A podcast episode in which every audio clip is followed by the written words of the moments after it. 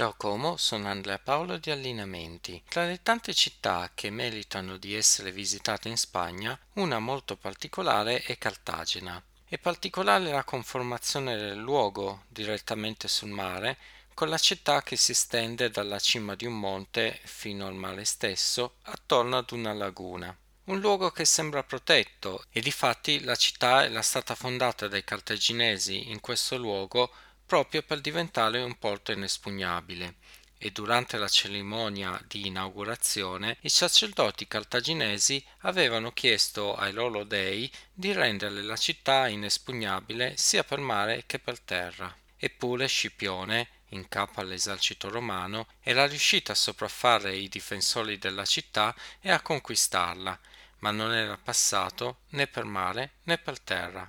Come c'era riuscito? Lo racconta molto bene un libro di Santiago Posteghillo, un professore spagnolo che ha scritto una trilogia su Scipione e ne ha scritto una anche su Traiano, dove vediamo l'architetto Apollodoro che riesce a costruire un ponte con basamento in pietra e sovrastruttura in legno che attraversa il Danubio e che ha permesso all'esercito di Traiano di conquistare la Dacia.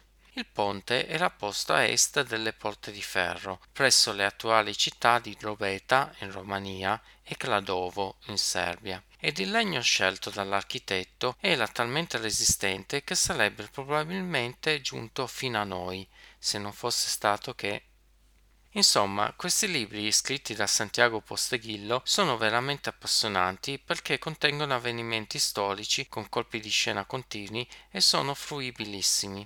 Ciò che mi ha colpito di più di questi romanzi storici è la capacità di interpretare il mondo interiore, il vissuto, i sentimenti che hanno agitato i protagonisti di queste vicende storiche. Santiago Posteghillo racconta gli ultimi istanti della vita di Scipione, condivisi con i familiari, e racconta anche di un Traiano più imprenditore che condottiero di un esercito e del sogno di arrivare ad allearsi con l'impero cinese, con una storia che si intreccia in maniera sorprendente con una delle più cocenti sconfitte subite dai romani, quella di Crasso in Medio Oriente, dove improvvisamente era scomparsa un'intera legione romana. È l'introspezione psicologica dei personaggi a dare un grosso valore aggiunto a questi romanzi, dove vengono descritti anche i sentimenti del popolo, dei legionali, delle mogli degli imperatori, degli amici, L'aspetto introspettivo è descritto in profondità con un ritmo incalzante. Vi saluto e vi auguro una buona lettura.